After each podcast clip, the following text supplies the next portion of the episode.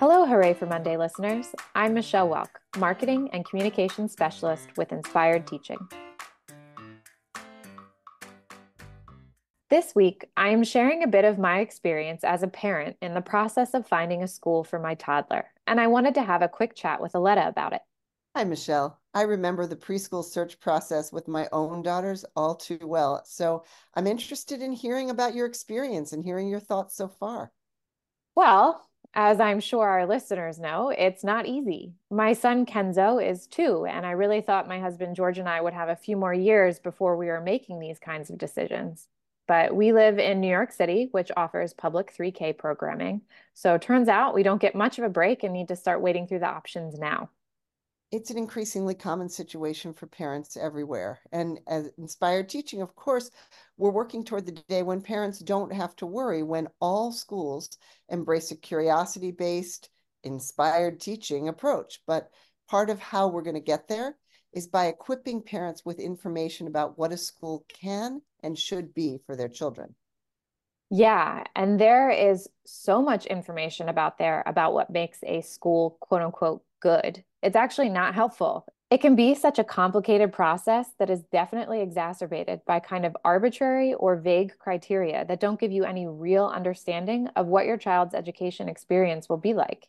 Yes, it's so true. And that's what this week's Hooray for Monday focuses on. What can parents look to as an indicator of a good school? Exactly. Obviously, I'm a bit biased, but I think looking for markers of the inspired teaching approach, even in schools that may not formally recognize that's what they're doing, is actually a great barometer.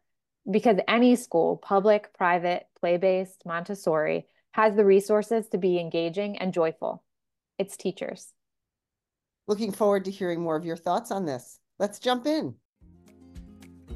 I'm Aletta Margolis, and this is Hooray for Monday your inspiration and toolkit for the week ahead. What makes a school good? Hooray for Monday, February 5th, 2024. Though our son Kenzo is only two and a half years old, my husband George and I are in the position of determining the course of the rest of his life. I'm only half joking. It's time to figure out where he'll go to preschool this fall. We live in New York City, where we are fortunate to benefit from a near universal 3K program.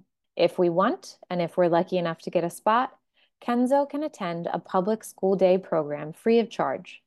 Conversely, we can choose from the many private options available in Manhattan, which all tout the prestigious grade schools their alumni attend and have tuitions that rival what I paid for my undergraduate degree. Each option and every school within each option has its unique benefits. The DOE 3K program is free, and there are several schools within a few blocks of our apartment. Kenzo would be learning alongside peers who live close enough for regular playdates. I could easily grab a coffee with the parents I meet at drop off. We'd be supporting local public schools and our community. Or, with a commute on the one train, Kenzo could attend a play based private school where small groups of students make regular trips to the local park and have an entire indoor space dedicated to climbing on things. Or there's the Montessori School a few blocks farther south, or the Reggio School a few blocks to the west. Small classes with plenty of autonomy, structure, and rigorous academics. Kenzo is not potty trained yet, but I find myself worrying about whether not doing a Spanish immersion program now will be a disadvantage when he's looking for a job in 20 years. Navigating our choices while simultaneously trying to discern the quality of each school is overwhelming.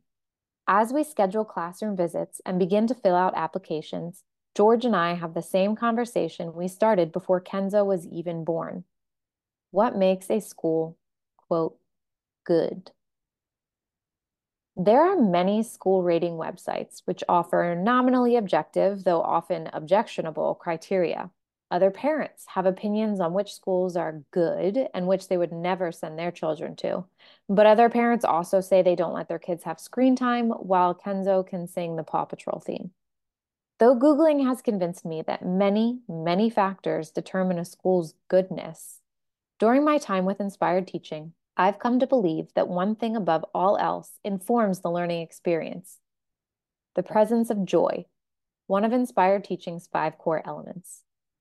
In classrooms and schools where teachers and students are happy to be there, all of the other good things academic success, authentic learning, a sense of community and belonging follow and serve to reinforce the joyful environment.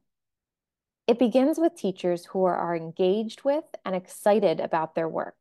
When teachers are supported by school leaders and the larger school community, with supplies and resources, of course, but also with trust, respect, and autonomy, they are enthusiastic about their role, and that directly impacts how enthusiastic students are about theirs. In the context of a school visit where time may be limited, here are some things I look for that tell me there's joy in this classroom. Classroom walls that showcase progress rather than the final product. When the process is celebrated, students are taught that learning itself is the goal, an intrinsic motivator that instills confidence. Feeling confident, especially for young children who are just beginning their school journey, is a core need and building block for future academic success. Curious students. Walking into a class of three year olds is guaranteed to cause a bit of disruption, especially if your own toddler is accompanying you. Students who are encouraged to say hello, ask questions of their guests, or even share insights into what they're learning are students with a teacher who values and respects their curiosity, even when it interrupts scheduled programming. And lastly, a little bit of chaos. While I wouldn't want to see one child in a corner screaming while another jumps off a desk, while another spills paint all over someone else's backpack, I wouldn't want to walk into a classroom with neat chairs in neat rows where children are sitting silently in a neat circle on the floor either. Learning is messy, literally and figuratively, and it's important to me that Kenzo learns in an environment where mistakes are welcome and there is freedom to wiggle without a prioritization on form and order. Inspired Teaching's mission is to make this search an unnecessary one for parents. We envision a future in which every school will be filled to the brim with teachers whose dedication and delight in their teaching translates into a rich, curiosity fueled education for every child. But until then, while my husband and I schlep around the city to check out this school or that, one thing we are consistently looking for isn't state of the art toddler technology or classrooms overflowing with aesthetically pleasing wooden toys. It's smiles. Resources from this week's Hooray for Monday are linked in the written version and in the notes for this episode. Subscribe to Hooray for Monday to receive them directly in your inbox each week. Resources for parents. Inspired Teaching's Resilient Children Handbook is a digital resource with short articles and activities parents can put to use in strengthening their relationship with their child, engaging them in meaningful tasks to help them build independence, focus, and perseverance, and setting expectations for open communication and mutual respect. Another digital resource from Inspired Teaching, the award winning ABCDE of Learner Needs, includes many insights and tools to identify and address gaps in learner needs. In this issue, you'll find an ABCDE of Learner Needs worksheet that provides a straightforward framework parents can use to support their children's needs at home. It can also be found in the ABCDE of Learner Needs guidebook and is applicable to children of all ages. Professional learning. Join Inspired Teaching for the February Inspired Teaching Institute. Wellness Check, looking for school connectedness. In this institute, we will use observation and reflection tools to assess how well the classroom and school community is nurturing a sense of belonging, adapt strategies for building community to your particular school context, and explore ways to involve students in the planning and implementation of school connectedness initiatives. There are two sessions this month both are online, both at 7 p.m. EST, one on February 7th and one on Tuesday, February 13th. We hope to see you there.